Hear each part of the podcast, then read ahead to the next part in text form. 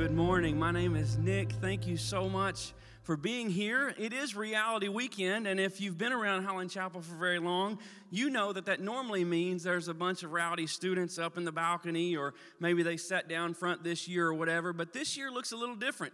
It's still Reality Weekend. It was still an amazing weekend. But this year, uh, all the churches, the 10 or so churches that are involved, uh, decided to uh, just have the students show up there at First Baptist for the three basically uh, worship gatherings over the course of the weekend. And so there was no overnight stay. I see a few students gathered around here, and some I'm sure will be in for second uh, worship gathering as well. But I just want to say thank you for praying for and thank you for participating in Reality Weekend. It was an awesome time and it was really encouraging to me. We uh, typically have about 120 or so students take part in the weekend. And this year, if you eliminate the host homes, the all night slumber parties, the, the college leaders coming in from out of town and driving them around and having all kinds of fun, you would think that that number would drop to about 20 students going to Reality Weekend. But we still had almost 100 students that were committed to showing up to worshiping Jesus Friday night, Saturday morning, Saturday night, and we saw decisions made. We saw students. I actually got to talk to a couple of little guys, and they stood up at one of the invitation times and and I said, Hey, what made you stand up? And they said, We've just never really made a bold decision. We've just never really stood up and said, I don't want to be just a fan of Jesus. I want to be a follower of Jesus. And so we're looking forward to, to talking through some of those decisions that were made and sharing with those with you in the weeks ahead. But it was a, it was a really, really good and really encouraging weekend. So thank you for your prayers. Uh, but this morning, we are in the series What Love, uh, almost to the end of it. In fact, next week, we're going to wrap up uh, the end of the Gospel of John, and I'm excited to be here today for. I don't even know what, what week number it is, but it's almost the end of a long journey through the book of John. And John, throughout his book, tells us of Jesus turning water into wine. He tells us of Jesus healing the blind and the sick and the lame. He tells us of Jesus feeding thousands. And today, on Valentine's Day, we are going to discuss the greatest miracle of all one that you know that we usually reserve for Easter. Uh, and, and that's kind of the big thing on Easter. But we know as believers in Jesus, this is the day, this is the miracle that changes our lives. This is the miracle that we should celebrate every day. And so, even here on Valentine's Day, we're going to discuss the resurrection of Jesus. That's what we find in John chapter 20. So, I want to invite you to turn your Bibles to John chapter 20. And as you do, I got a little side note here. Speaking of miracles, and Valentine's Day, I prayed for a miracle 25 years ago today. I needed a miracle. I had a date with a beautiful young lady, and I just needed my car to get me to Little Rock and back. Now, you might not think that's a big deal, but when it's a 79 baby blue Grand Prix that had a history of having to tap hairbrushes and things on the engine to, to get it to turn off or to get it to start or all the little intricacies of my car. It was a big deal if I could just get this pretty lady to Little Rock and back. And it was going to be a quick trip because I only had money for dinner. We weren't going to the movies or anything. It was going to be dinner and then get her back. And so that would mean I only had to start my car twice. So I prayed for a miracle, and 25 years ago today, my wife and I had our very first date, and so she'll be in second service, and I get to say happy anniversary and all that. But I want to say this to those of you in the room. There's many of you ahead of us on that journey, and you are our inspiration. You are ones that we look to. Uh, we admire you. We admire the love that you have for each other. And so I'm going to borrow a line from a dear friend of mine and just say, keep going. We need you to keep going because people are watching and I want to say happy Valentine's Day. So, what love? What love we see in John chapter 20.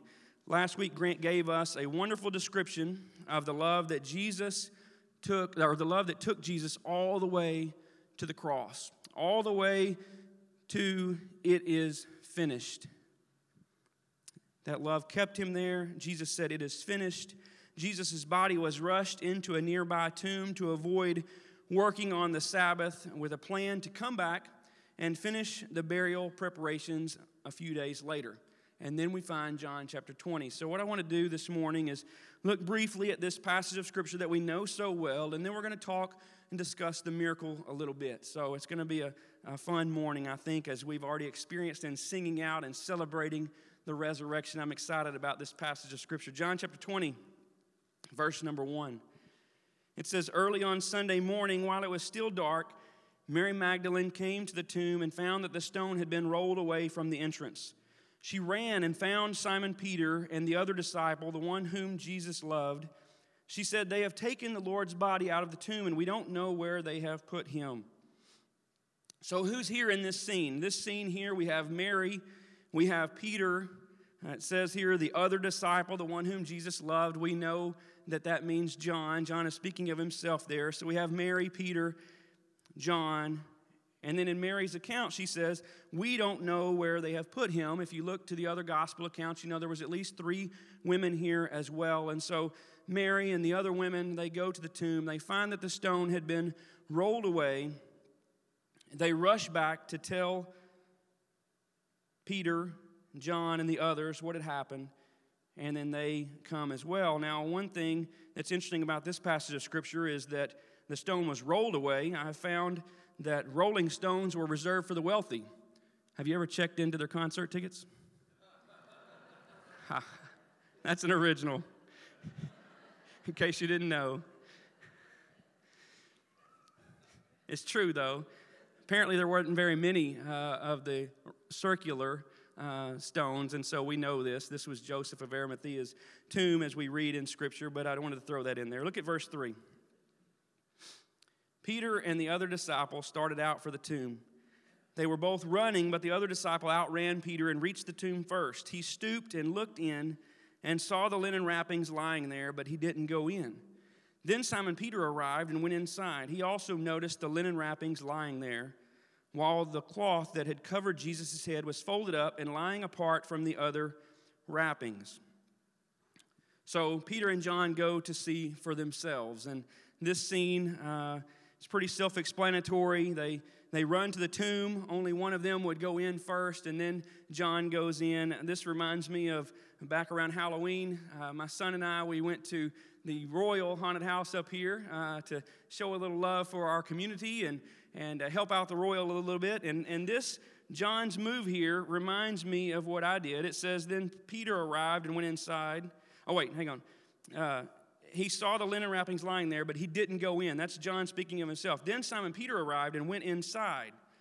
So John made Peter go in first, similar to me telling my son Will. Now, before you think I was just being mean to a, a, kid, Will's bigger than me, so he's got a lot better chance of survival, I'm thinking, in this thing. So I go in behind Will, and I used to think about this passage. You all know this passage, you've read this before, and, and John is bragging about his speed and how he got there first and and he says two or three times in here, the one who got there first, the one who arrived first. And I used to think John was bragging about it, but then I got thinking that was what he had to hold over Peter because when they got there, he uh, let Peter step in first. So I think of it as like me telling Will, well, at least I paid for the tickets. Like, you know, I, I, I, got us here. I drove us here. You went in first. And so I think it's John just reminding Peter, okay, yeah, you went in, but I got there first. And so I, I, I, thought that was a little fun. I, I probably think about what they were thinking way too, uh, way too much, but I have to relate it to myself. So, anyway, they get there. Jesus would have been laid on a bench just inside the entrance for what was called the primary burial. So they didn't have to really go in very far. He would have been laying right there, and it wasn't, it didn't take long to realize that Jesus was not there. Verse 8, it says, Then the disciple who had reached the tomb first, he, there he goes again, also went in and he saw and believed. For until then, they still hadn't understood the scriptures that said Jesus must rise from the dead. Said he saw and believed. He, he believed what? He believed uh, this must be the wrong tomb. Oh, he believed that, that uh, no, the body must have been stolen. No, he believed that Jesus was alive. See, it says that they still hadn't understood. Until then, they still hadn't understood. They didn't expect this when they got there. They weren't expecting Jesus to have risen from the dead because they still hadn't understood until this moment. They expected to get there and have to roll the stone away. They expected to get there and finish the burial preparations. And Luke's account of, of, this, um, of this event, Luke says that the women's story sounded like nonsense to the, to the disciples. Until this point, they still didn't understand. but we know now they did. It says, Then he saw and he believed. For until then, they still hadn't understood the scriptures that said Jesus must rise from the dead. Don't miss the word must. Jesus must rise from the dead. Why is it so important, you might say? You might say, well, I, I thought he demonstrated his love for us on the cross. Why must he rise from the dead? Because Jesus has promised to forgive us of our sins and be the atoning sacrifice that would allow us to have a relationship with God was based not only on his death, but on his resurrection as well. See, Jesus must rise from the dead. 1 Corinthians 15 17. It says, And if Christ has not been raised, then your faith is useless, and you are still guilty of your sins. Jesus must rise from the dead. Unless he did rise from that grave, the promise of our sins being forgiven, the promise of an eternal relationship in heaven with God forever was, a, was just a false hope. Jesus' resurrection was a necessity. And until then, they did not understand all of the scriptures that said that this must happen. They were completely caught off guard. They expected to go there and just finish the job of the burial preparations. But now John sees and he believes. On Wednesday nights, our students are going through a, a series we call The Essentials. We've been discussing these essential truths of God's Word. Things like God exists, the Bible is God's Word, sin is a big problem. We've been giving evidence for those essential truths. Much of the evidence comes from uh, a great book that you might want to get. it's called The Unshakable Truth. It's by Josh and Sean McDowell. And uh, we've been going through a lot of the evidence in this book to prove these essential truths. And this morning, the essential truth that we need to understand is that Jesus was resurrected. Jesus is alive. The tomb is empty. The Bible says very clearly there that Jesus must rise from the dead. And we know that God's word says that he arose. God's word says it very plain. Luke 24 is another, another um, description of this event. Luke 24, verse 5. It says, Then the men asked, Why are you looking among the dead for someone who is alive? He isn't here, he is risen from the dead. Remember what he told you back in Galilee that the Son of Man must be betrayed into the hands of sinful men and be crucified, and that he would rise again on the third day. I don't know about you, but that's good enough for me. Right? That that right there is good enough for me. It's in God's word. I know that this is God's word and that it is true, and the Bible says it, and that's good enough for me. But we all know that that's not the way that many people think today. And so let's look at some other evidence, some evidence that may help us when, when we need to point to this truth, this essential truth that Jesus was resurrected, that for some people you can't just open up God's word and show it to them. They need proof. And so let's look at some proof this morning. First of all, you have the empty tomb. I love what one uh, scholar said. He, he said, The stone wasn't rolled away for Jesus, he could have gotten out if he wanted to without moving the stone. The stone wasn't rolled away for Jesus, it was rolled away for others to see and believe the empty tomb. So the, you have the empty tomb. The disciples initially they didn't they didn't go far at the beginning to preach this message of a resurrected Savior. They didn't go to the ends of the earth just yet. And if, it, if, if someone wanted to disprove that the tomb was empty, they could have easily just walked over there and looked. And so you have an empty tomb that was very accessible to people who could have went and seen for themselves that the tomb was empty. Also, if it would have been a made up story, they could have come up with a much better story. You see, back then, uh, women weren't even allowed to be a witness in a, in a court of law, and so uh, they would have used a, a, a better witness, so to speak, than three women who went to the tomb. They would not have used the women as their story if they were concocting some made up story about an empty tomb. They could have developed a, a more believable story. The fact is, there's very little argument that the tomb was empty. Now, there are some people that have made up some theories and some other theories as to why the tomb was empty, and I want us to spend just a minute looking at some of these, and, and I think you'll find some of them as silly as I do, but at the same time, they're, believe, they're believed theories by many people. One, for example, is this stolen body theory. They believe the body of Jesus was stolen from the tomb. Let's take just a second and think about this.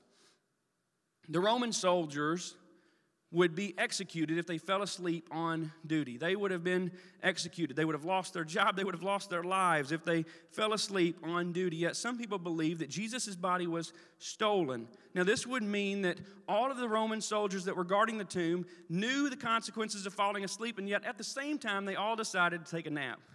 It, it doesn't make much sense. But let's just say they had a long night Let's just suppose that they were on a comfortable rock, that they had found just a perfect spot to lean their head back against, and all the soldiers that were guarding the tomb did fall asleep. Then someone would have needed to come in and move a one to two ton stone, a rolling stone. They would have needed to move that stone, sneak in without waking a single one of those guards. They would have been sleeping pretty good, Paul, right? I could just imagine the, uh, I, I, in my head, I hear the Pink Panther song. Da-dun, da-dun, da-dun. And they're just sneaking in, trying not to wake a single soldier. Let's suppose that they did. Let's suppose that they were able to sneak in, move this giant stone, go in, get Jesus without waking a single guard. Then we got to think about who is sneaking in. We got to think about that now the men who are sneaking in most likely are the disciples, the same disciples who were hiding behind a locked door and had all fled when Jesus was arrested. But they look over the hill and they see all the Roman soldiers and they decide in this moment they're going to be brave and they're going to sneak in there and they're going to attempt this incredible robbery of the grave. I don't think it's I don't think it's plausible. And not only that, they would have took, took time to fold the grave clothes and leave them nice and neat and then sneak out real quiet. I just don't think that's the way it would have happened. Another theory is this uh, called the swoon theory. The, uh, in other words, that Jesus had just fainted, that he had lost consciousness. We have to keep in mind when thinking about this theory that it was only after the first-hand report that Jesus was in fact dead that Pilate released the body he made sure that Jesus was dead before he released the body. One biblical scholar said this Jesus' death by execution under Pilate is as sure as anything historical can ever be.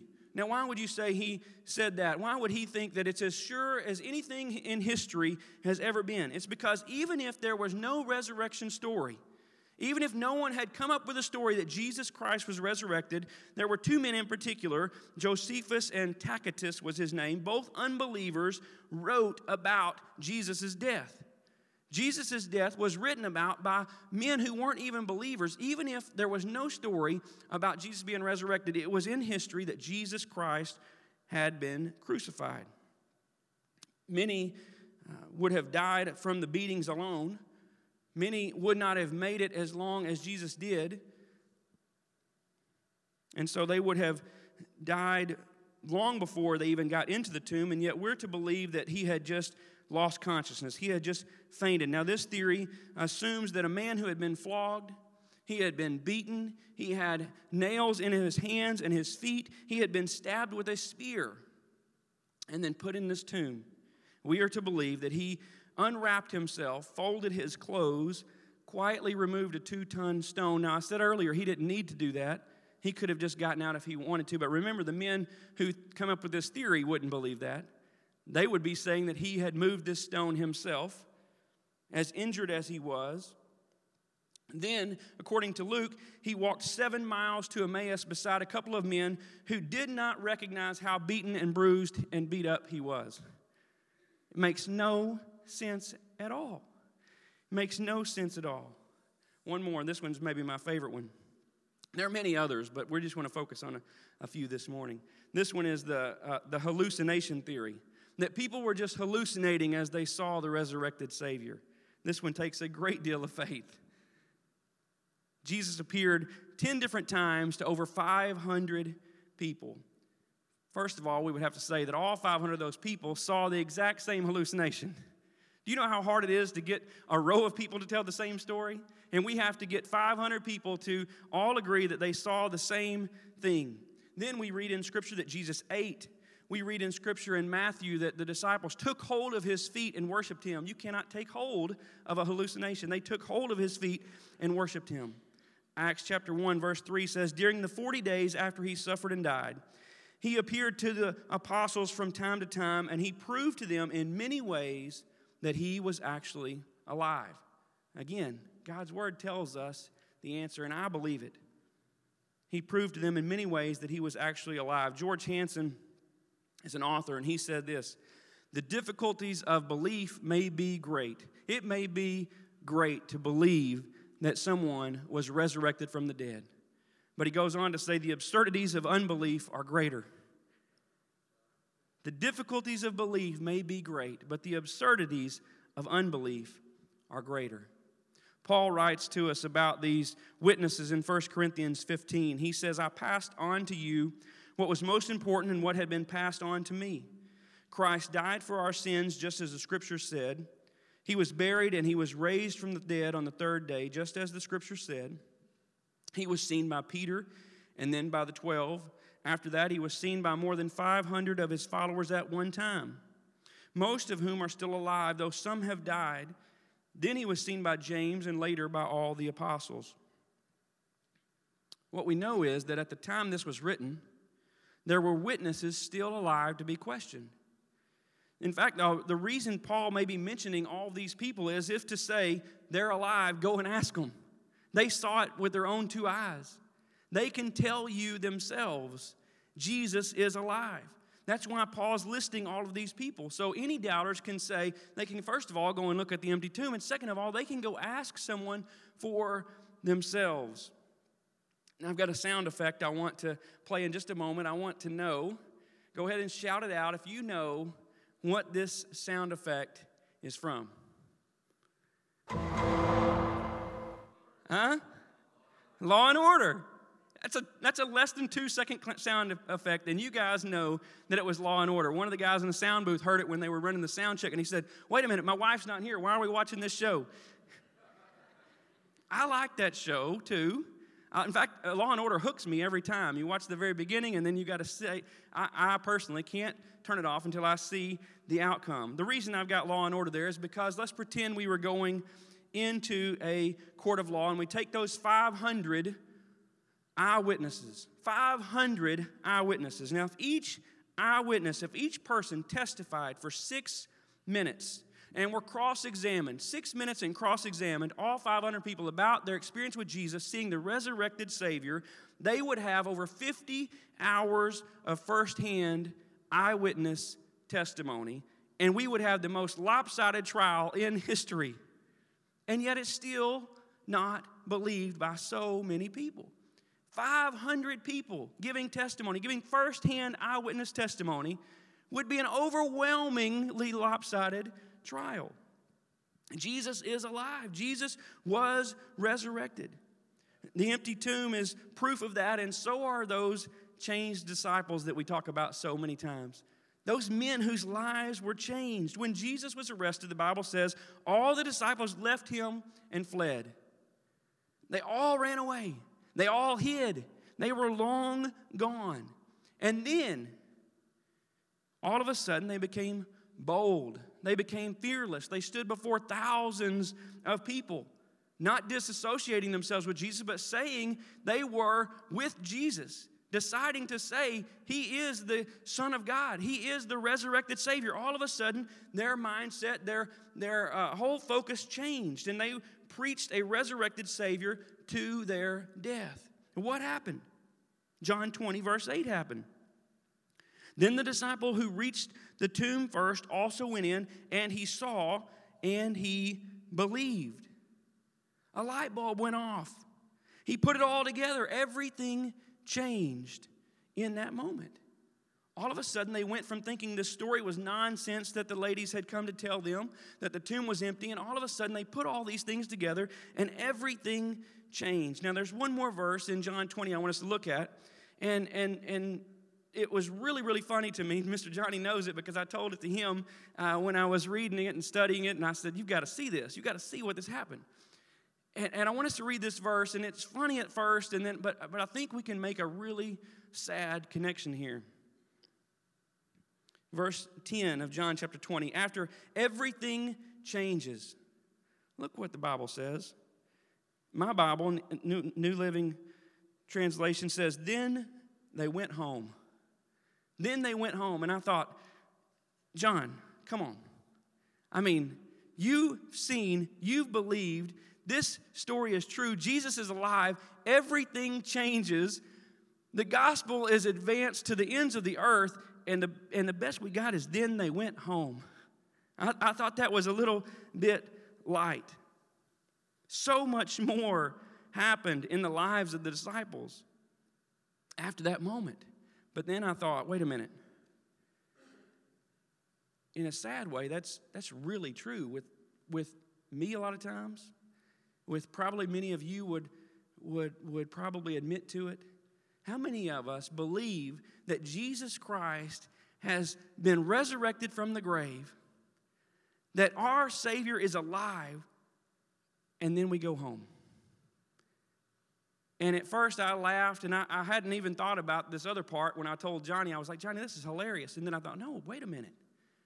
That is so incredibly sad. So much more happened in the lives of the disciples after they saw and after they believed and they remembered, they realized that Jesus must be resurrected from the dead. And then everything changed. But so many of us hear that same story know those same truths, and then we go home. Now, today, don't feel bad when we dismiss. Go home, beat the snow, go home, get safe. But then tomorrow, the next day, no matter where you go, no matter where you find yourself at, no matter whatever you're doing, whoever you're talking to, live differently. This should change everything for us. We should not just hear this truth and then go home. Now, you might have already believed that Jesus is alive, and maybe you're sitting here and you're like, okay, you've convinced me. Those are some silly theories, and, and I could see how Jesus would be, uh, has been resurrected, and, and I believe. But what does the resurrection mean? Here's what it means it means that all this is true. It means that Jesus was the Son of God. It means that he did what he said he was going to do. It means that assurance of salvation and eternal life is available to all who place their faith in Jesus. It literally changes everything. 2 Timothy chapter 1 says, And now he has made all of this plain to us by the appearing of Christ Jesus our Savior. He broke the power of death and illuminated the way to life and immortality through the good news illuminated. He made he showed us the way to eternal life. Jesus said, I, Jesus said, I am the way, the truth, and the life. No one comes to the Father but by me. And because he rose from the grave, we are guaranteed a priceless inheritance that the Bible says can neither spoil, perish, or fail. We're, we're, we're guaranteed a resurrected spiritual body that will live forever with the Lord. And sadly, I, I find myself guilty of this only speaking of that priceless inheritance when I'm asked to speak at a funeral or we might hear it at a funeral. But does that guaranteed priceless inheritance affect the way that we live on a daily basis? Or do we just think about that person who has passed away and now all of a sudden they get to they get to move into that inheritance and that's the only time that that ever crosses our mind. It should change the way we live every single day. If you've placed your faith in Jesus, let that be on your mind today.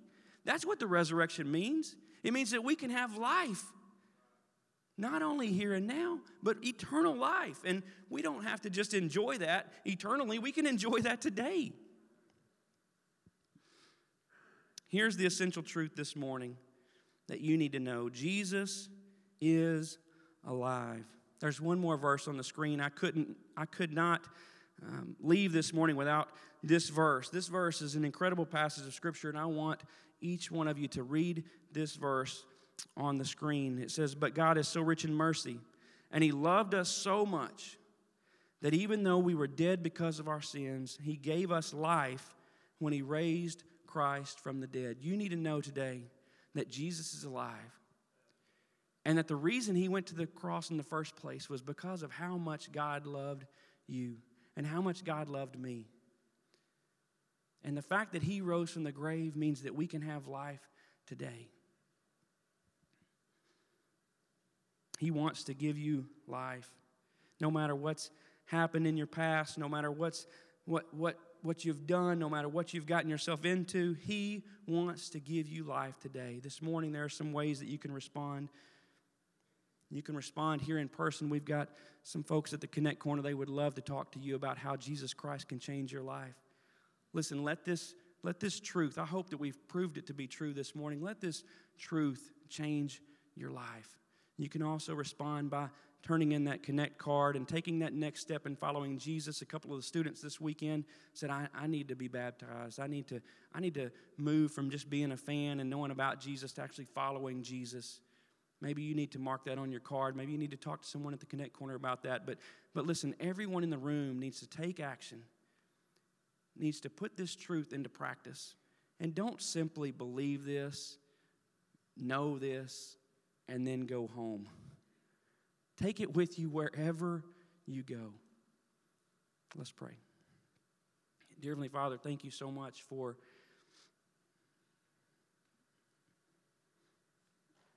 this truth. Thank you for your word that makes it so plain.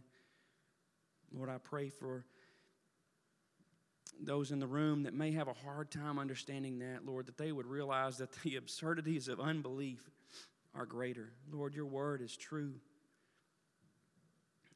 Lord, we thank you for coming out of that grave.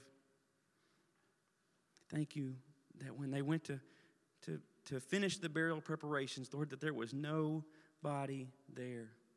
That you had risen from the dead and given us a priceless inheritance that nothing can take away if we simply place our faith in you. Lord, I pray that if there's one in the room today that needs to do that, that they would make that decision before they leave here today.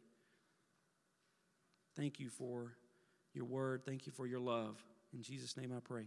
Amen. Check out this screen, guys.